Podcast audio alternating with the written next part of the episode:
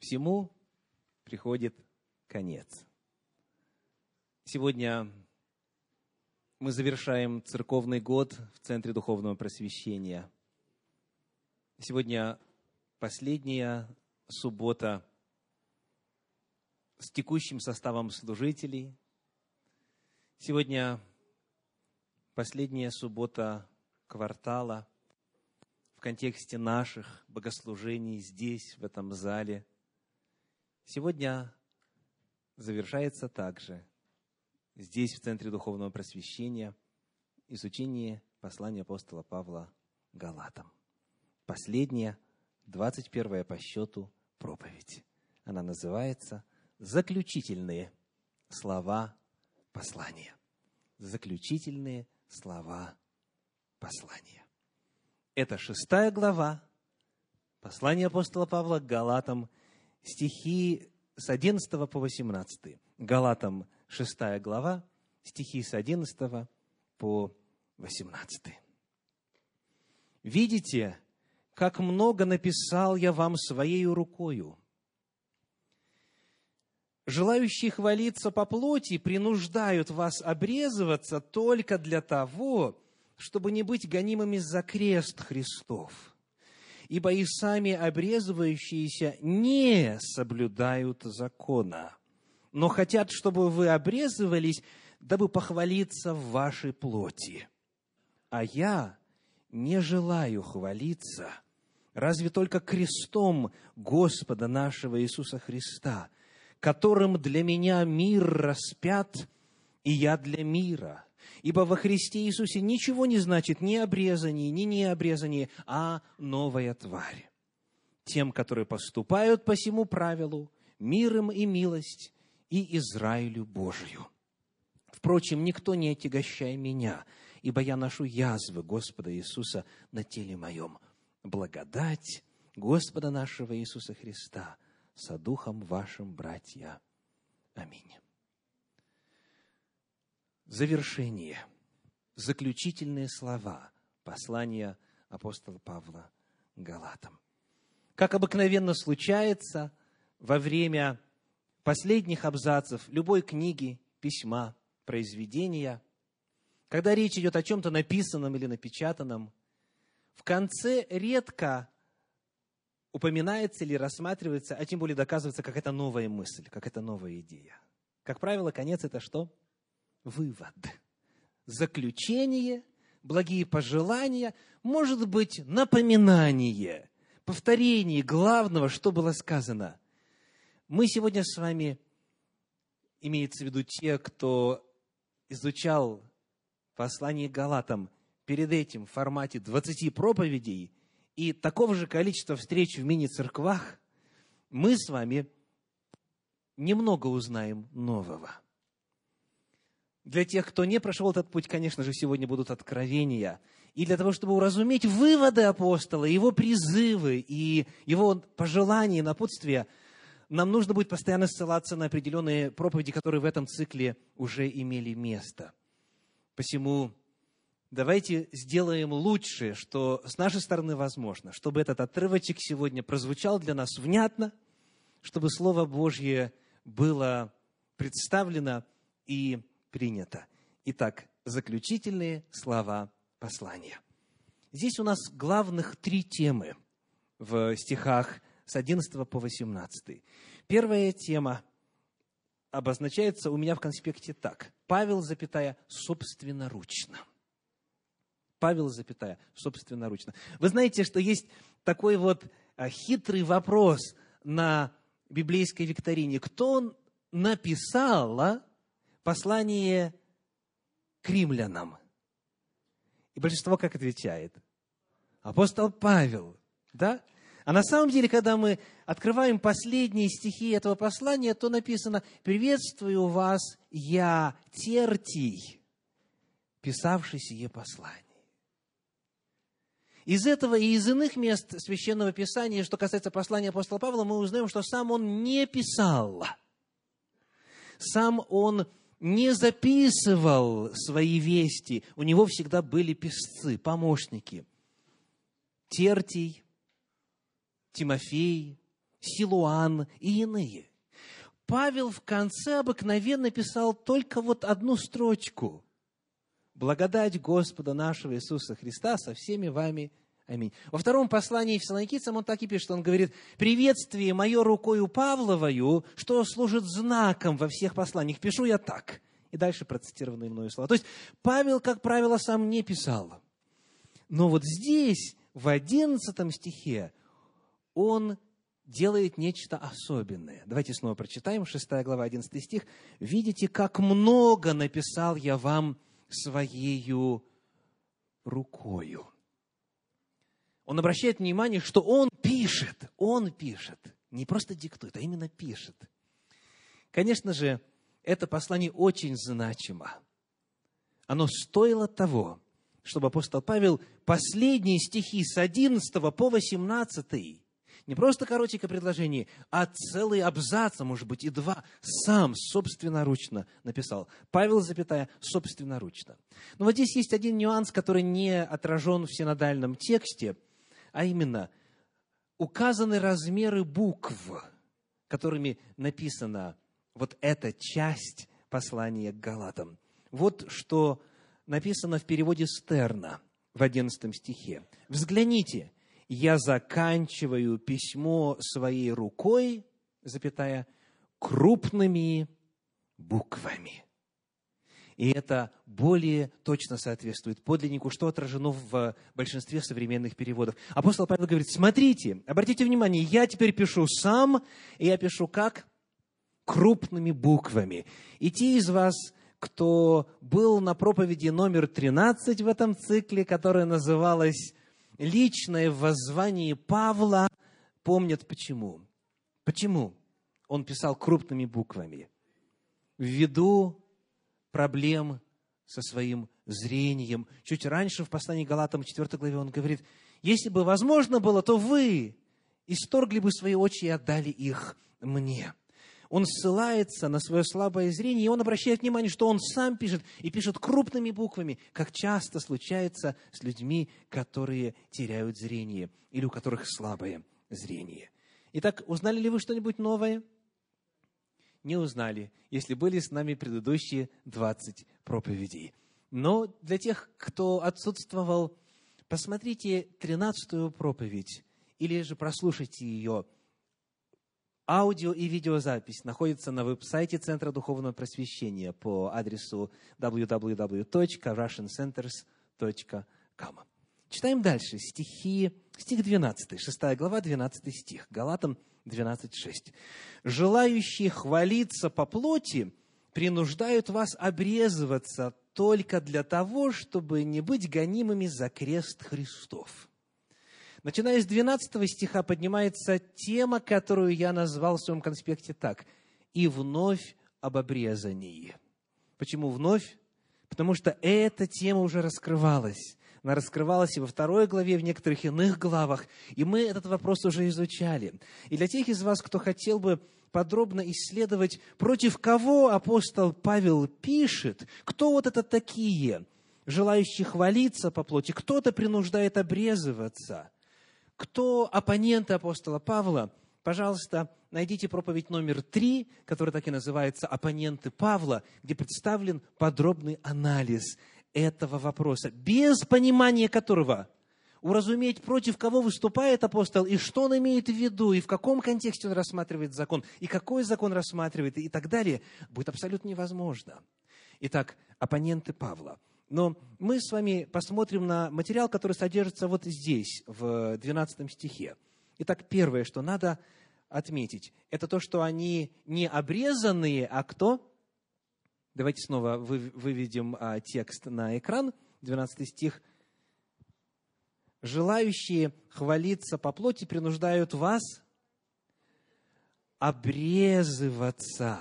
И дальше 13 стих. «Ибо сами обрезывающиеся не соблюдают законы. Итак, кто напомнит, в чем разница между обрезывающимися и обрезанными? Речь идет о язычниках. Речь идет о тех, кто произошел от народов, не знавших Бога и закона Божия, от необрезанных, от представителей языческой религии, которые обрезывались, обрезывали себя и стали провозглашать обрезание для других язычников. Итак, это не иудеи, которые пытаются заманить в свои сети законничества.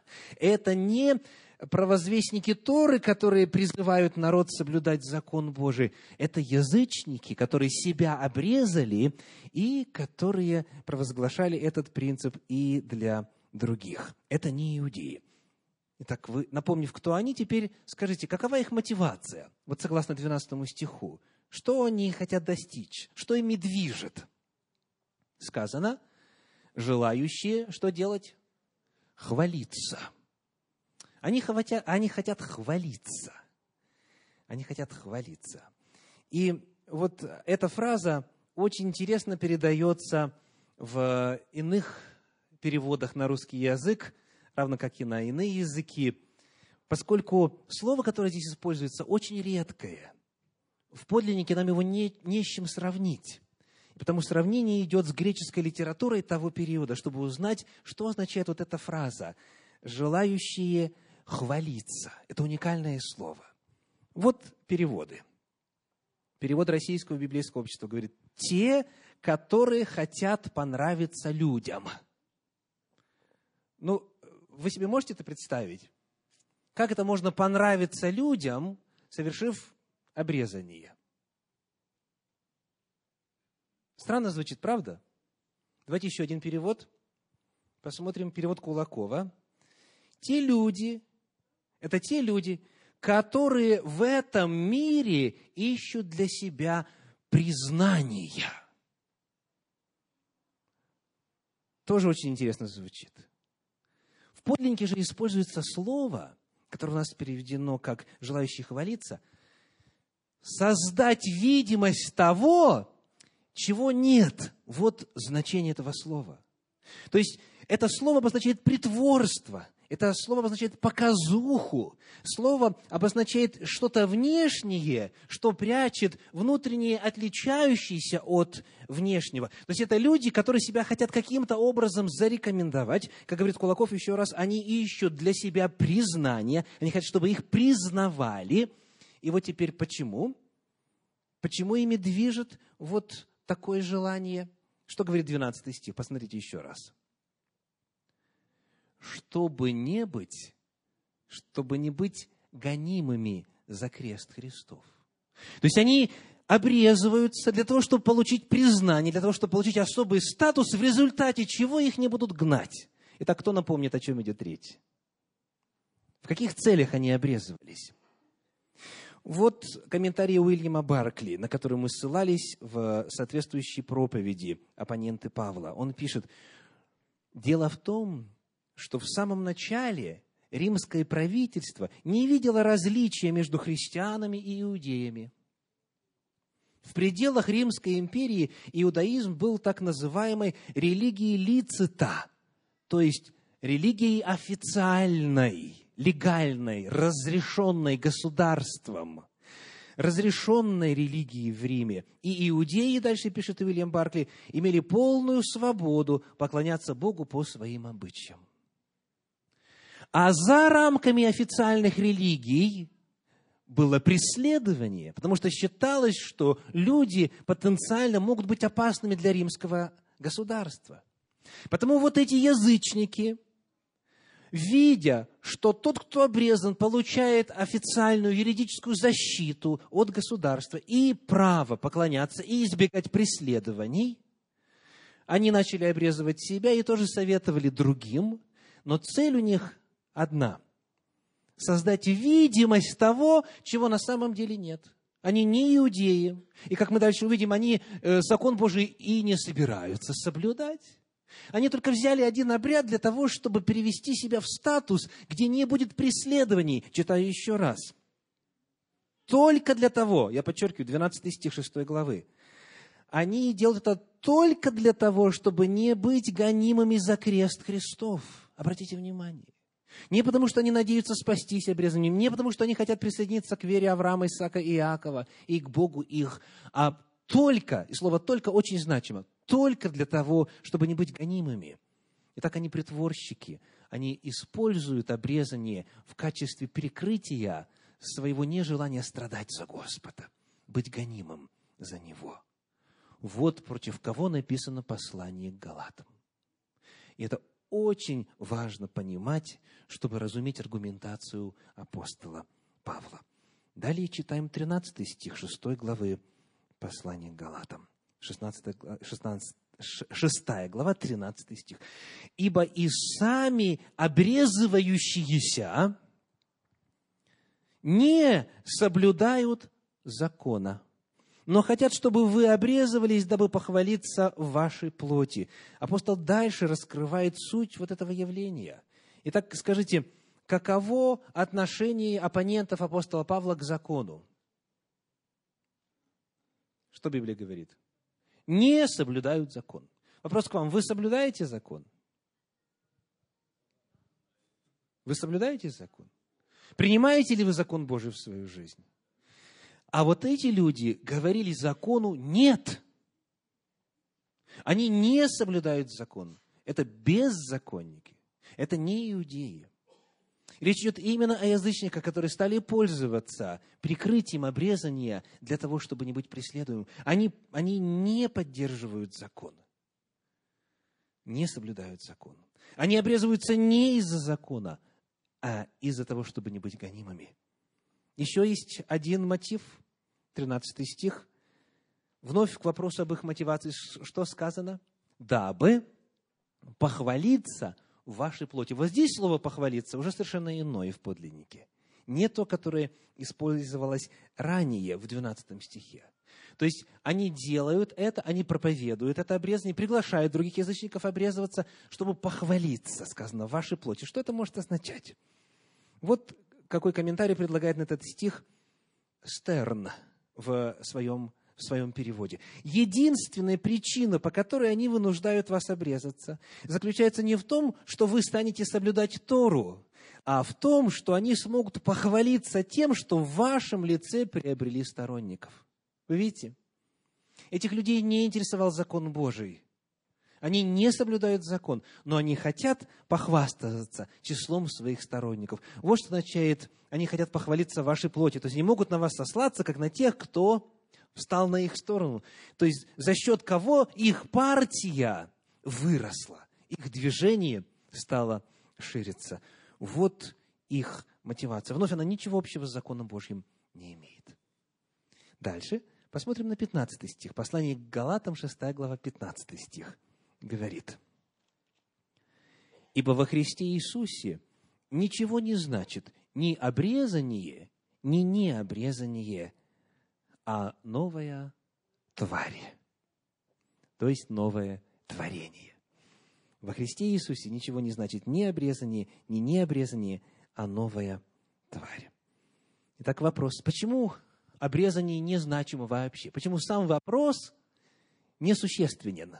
Почему во Христе Иисусе ничего не значит ни обрезание, ни необрезание? Для того, чтобы это уразуметь, я отсылаю вас к четвертой проповеди из этого цикла, которая называлась «Два обрезания». Есть два обрезания, буквальных, физически совершаемых на теле человека, но их цель, природа, время, когда оно осуществлялось, совершенно разное. Два обрезания. Так вот, коротко, скажите, для чего необходимо обрезание было в эпоху действия Ветхого Завета – что оно давало? Оно разрешало вот тем герам, которые уже жили на территории Израиля, которые уже соблюдали субботу, не ели нечистые, которые соблюдали законы нравственности и так далее, и так далее. Мы с вами подробно изучали все требования для геров, которые хотели теперь сделать следующий шаг и получить право есть пасхальную жертву, получить право приносить жертв, участвовать в жертвоприношениях. Вот это единственное, что отличало человека, который сделал все необходимые шаги для того, чтобы стать частью народа Божьего, народа Завета, и того, кто был еще не обрезан. Только один вопрос их отличал. Вопрос права есть пасхальную жертву. И об этом вы подробнее можете прочитать в 12 главе книги «Исход». «Если же захочет у тебя, пришлец, совершить или участвовать Пасху Господню, то обрежь его, и тогда будет как природный житель земли. И вот теперь пришло время, когда вот все эти прообразы, все эти пророчества исполнились. Агнец Божий Иисус Христос пришел в этот мир, и все жертвы, которые указывали на, указывали на Него, теперь уже исполнились, и смысл их исчерпался. И апостол Павел говорит, первое послание Коринфянам, 5 глава, 7 стих, 1 Коринфянам 5, 7, заключительная строчка этого стиха, «Ибо Пасха наша, Христос, заклан за нас». Теперь, когда истинная жертва принесена, не стоит вопрос и нет нужды в том, чтобы продолжать приносить жертвы животных, козлов, тельцов и так далее. И потому нет нужды теперь обрезаться, чтобы получить право на это. Потому нет теперь смысла, нет теперь требования того, чтобы обрезание совершалось для того, чтобы открыть дорогу к полному участию в священнодействии. Жертва принесена. И Агнец Божий Иисус Христос есть Пасха наша, заклан за нас. Потому-то обрезание вот то второе обрезание, обрезание прозелитов, обрезание, которое давало право приносить жертву, оно теперь не имеет ценности. Потому апостол Павел и говорит, во Христе Иисусе ничего не значит ни обрезание, ни необрезание. Поскольку Пасха наша заклан, поскольку Агнец Божий принесен в жертву, теперь не имеет значения, обрезан ты или нет. И вот когда мы вглядываемся в этот 15 стих, еще раз прочитаю, «Ибо во Христе Иисусе ничего не значит ни обрезание, ни не обрезание, а новая тварь». Я хочу задать вам вопрос. Помните ли вы, где еще апостол Павел использует те же самые слова, вот в рамках своих трудов, своих посланий? Те же самые слова. Ни обрезание, ни не обрезание. Потому что, сравнив, мы откроем для себя очень важную истину. Итак, качестве напоминания. Это первое послание Коринфянам, 7 глава, стихи 17 по 19. 1 Коринфянам, 7 глава, стихи 17 по 19. То есть мы задаем с вами сейчас вот какой вопрос. Кто во Христе Иисусе, тот новая тварь, новое творение. Как живет это новое творение? Чем руководствуется в своей жизни это новое творение? как себя ведет по отношению к мужу, к жене, к детям, на работе, в обществе, по отношению к деньгам, по отношению к бизнесу, к своему здоровью и так далее. Как живет новое творение. Вот что мы читаем в первом послании Коринфянам, 7 главе, стихах 17 по 19. «Только каждый поступает так, как Бог ему определил, и каждый, как Господь призвал. Так я повелеваю по всем церквам призван ли кто обрезанным, не скрывайся. Призван ли кто необрезанным, не обрезывайся. И вот теперь повторение фразы из, Гал, из послания к Галатам. Обрезание – ничто, и необрезание – ничто, но все в соблюдении заповедей Божьих. Очень интересная фраза. И в послании к Галатам, и в послании к Коринфянам речь идет о том же самом, обрезании. Не имеет значения, не обрезание не имеет значения. Но концовочка у этих двух фраз разная. В послании к Галатам сказано, но что имеет значение во Христе Иисусе? Новая тварь, новое творение. А согласно посланию к Галатам, что имеет значение? Читаю еще раз обрезание ничто, и не обрезание ничто, 19 стих, но все в соблюдении заповедей Божьих. Итак, как живет э, новое творение? И как отличить новое творение от старого творения?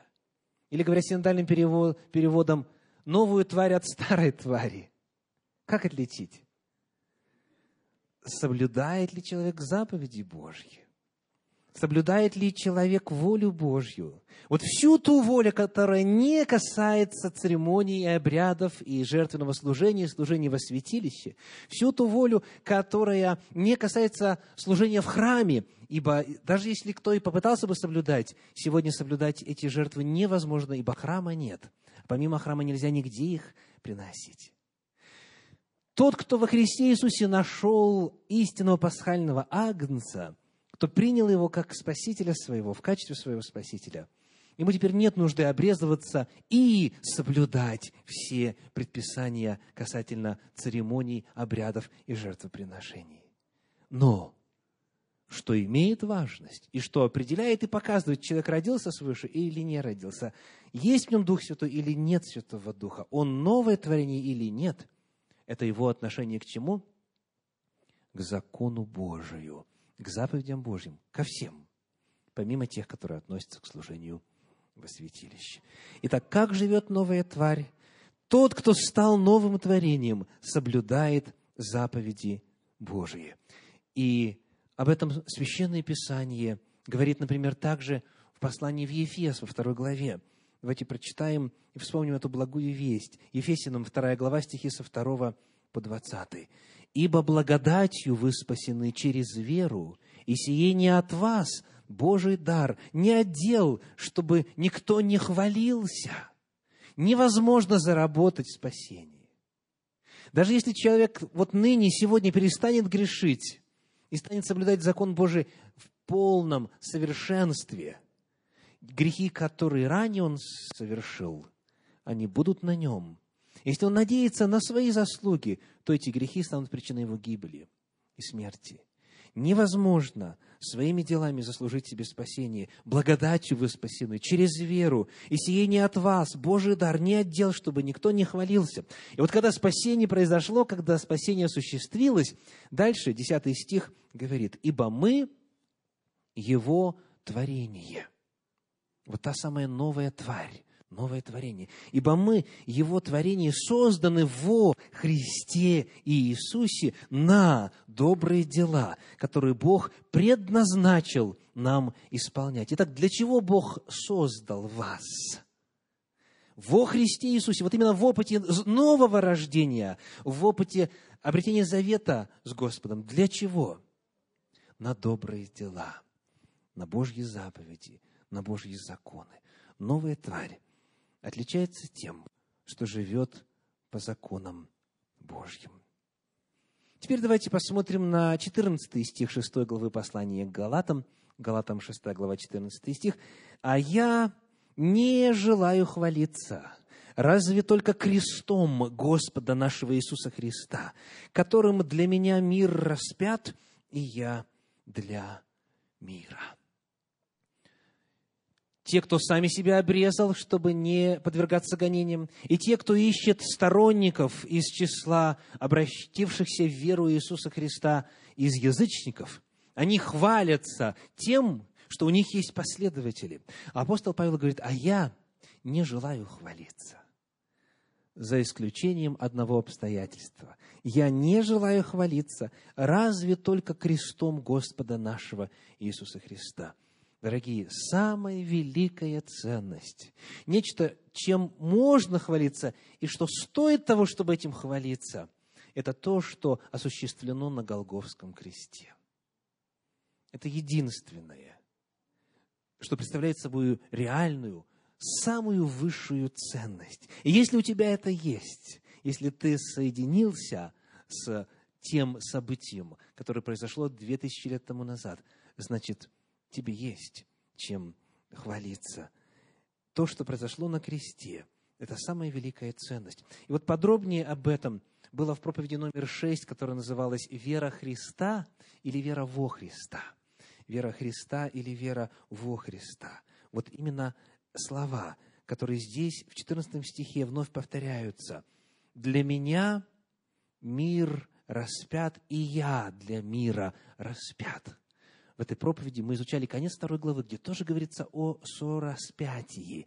«Я сораспялся Христу». Что это значит? Подробнее в шестой проповеди этого цикла. Но мы посмотрим с вами на фразы, которые есть в нашем 14 стихе 6 главы. Во-первых, для меня мир распят. Как бы вы истолковали эту фразу? Что значит для меня мир распят? Что такое мир? Что такое мир? Греховный мир, я слышу. Что-нибудь еще? Давайте посмотрим на определение мира, которое дано в первом послании Иоанна во второй главе. 1 Иоанна, вторая глава, стихи с 15 по 17. 1 Иоанна, вторая глава, стихи с 15 по 17. «Не любите мира, не того, что в мире. Кто любит мир, в том нет любви отчей». Вы видите, как категорично противопоставление постулируется. Либо мир, либо Божья любовь. Ибо все, что в мире двоеточие, похоть плоти, похоть очей и гордость житейская, не есть от Отца, но от мира сего. Итак, какое определение мира мы узнали? Что такое мир? Похоть плоти, похоть очей и гордость житейская. Вот это мир. Все, что в мире двоеточие. В мире ничего, кроме этого, нет. Похоть плоти, похоть очей и гордость житейская. Все остальное – это вариации этого. То есть речь идет о мире в смысле общества людей, которые отстранены от жизни Божьей, которые Бога не знают, которые Его волю не соблюдают. Сказано в этом же послании чуть дальше, весь мир возле лежит. Это те, которые вне Божьей благодати, вне Божьего царства, вне Божьих принципов. Мир – это похоть плоти, похоть очей и гордость житейская. И дальше 17 стих. «И мир проходит, и похоть его, а исполняющий волю Божью пребывает вовек. Мир проходит, и похоть его, а исполняющий волю Божью пребывает вовек. Так вот сказано, апостол Павел, мы возвращаемся к 14 стиху 6 главы послания Галатам, сказано, «Для меня мир распят». Что это значит? То есть, похоть плоти, похоть очей и гордость житейская распяты распяты. Для меня, для меня мир распят. Я прочитаю заново 14 стих. А я не желаю хвалиться, Галатам 6.14, а я не желаю хвалиться, разве только крестом Господа нашего Иисуса Христа, которым, которым для меня мир распят. То есть вот тогда, когда Иисус Христос был распят на Голгофе, когда в качестве Агнца Божия, взявшего на себя грехи всего мира, Он отдал свою жизнь и пролил свою кровь, вот тогда произошла победа над миром. Мир распят. Иисус Христос своей победой не только оплатил последствия наших грехов, Он не только избавил нас от наказания за грехи, Он также уничтожил лишил силы вот то самое, о чем мы прочитали. Похоть плоти, похоть очей и гордость житейская. Плоть распята. Над силой греха одержана победа. Вот эта фраза для меня во Христе Иисусе и в Его голговском подвиге «мир распят» означает, что если человек во Христе, если он сораспялся Христу, значит, он одержит победу над всеми грехами, над всеми греховными привычками, которым объявит войну. У Бога есть сила для победы над всяким грехом. Касается ли это взаимоотношений с людьми, касается ли это привычек внутренних, касается ли это каких-то пристрастий и так далее. Любая похоть, любая гордость, любое превозношение похоть очей, похоть плоти и гордость житейская, все это преодолено, все это побеждено. И во Христе Иисусе есть силы для того, чтобы эта победа стала реальностью каждого из нас. Но не только это. Смотрите, сказано, для меня мир распят, а дальше что в конце 14 стиха? И я для мира. И я для мира. Что это будет означать? Представьте себе странную картину. Лежит мертвец, и ему показывают самую профессионально выполненную, красочную, соблазнительную рекламу. греховных наслаждений, удовольствий, где можно отдохнуть, где можно деньги потратить, как можно развлечься, или как а, кое-кто говорит, э, не буду говорить, представляете картину? Его пытаются соблазнить. Миллион долларов, пусть миллиард долларов, за один грешочек, да? Соблазнительных женщин, ну уже так по-грубому, ящик водки. Есть ли что-либо, что может соблазнить мертвеца? Понятно? Это именно утрированная картина. Но именно этот язык здесь используется, дорогие. Я для мира мертв.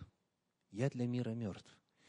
Мир не находит во мне отклика. Нет ни одной струны, на которой можно было бы поиграть дьяволу. Нет ни одного гвоздика, куда он мог бы свои вещи бесовски вешать. Нет. Все чисто. Все очищено. Я для мира мертв. И апостол Павел об этом говорил в второй главе послания Галатам, стихах 19 и 20 так. Галатам 2 глава, стихи 19 и 20.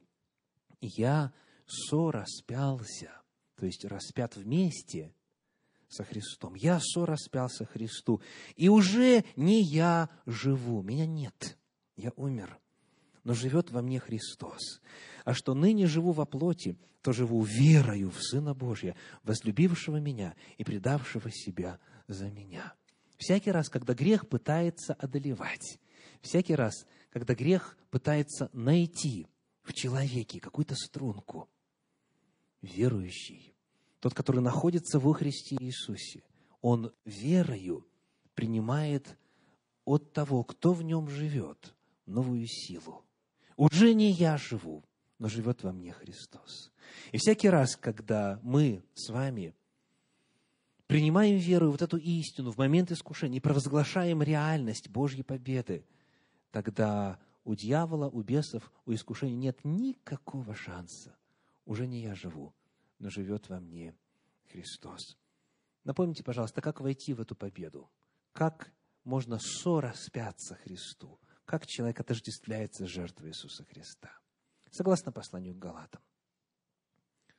Ответ в конце в последней части третьей главы. Галатам 3 глава, стихи 26-27. 26-27. «Ибо все вы, сыны Божии, во-первых, по вере, по вере во Христа Иисуса. Первое – это вера. Без нее победы невозможно одержать. По вере во Христа Иисуса. И дальше.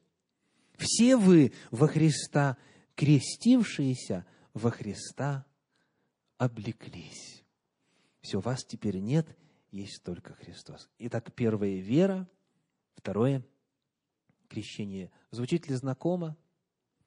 Кто будет веровать? Последние слова Христа, одни из последних слов Христа. Евангелие от Марка 16, 16. Кто будет веровать и креститься, множественное число, а индивидуально, кто уверует и окрестится, спасен будет мы приобщаемся к победе Иисуса Христа над плотью, над дьяволом, над бесами, над миром, благодаря вере в Него и благодаря крещению, который представляет собой способ заключения завета с Ним.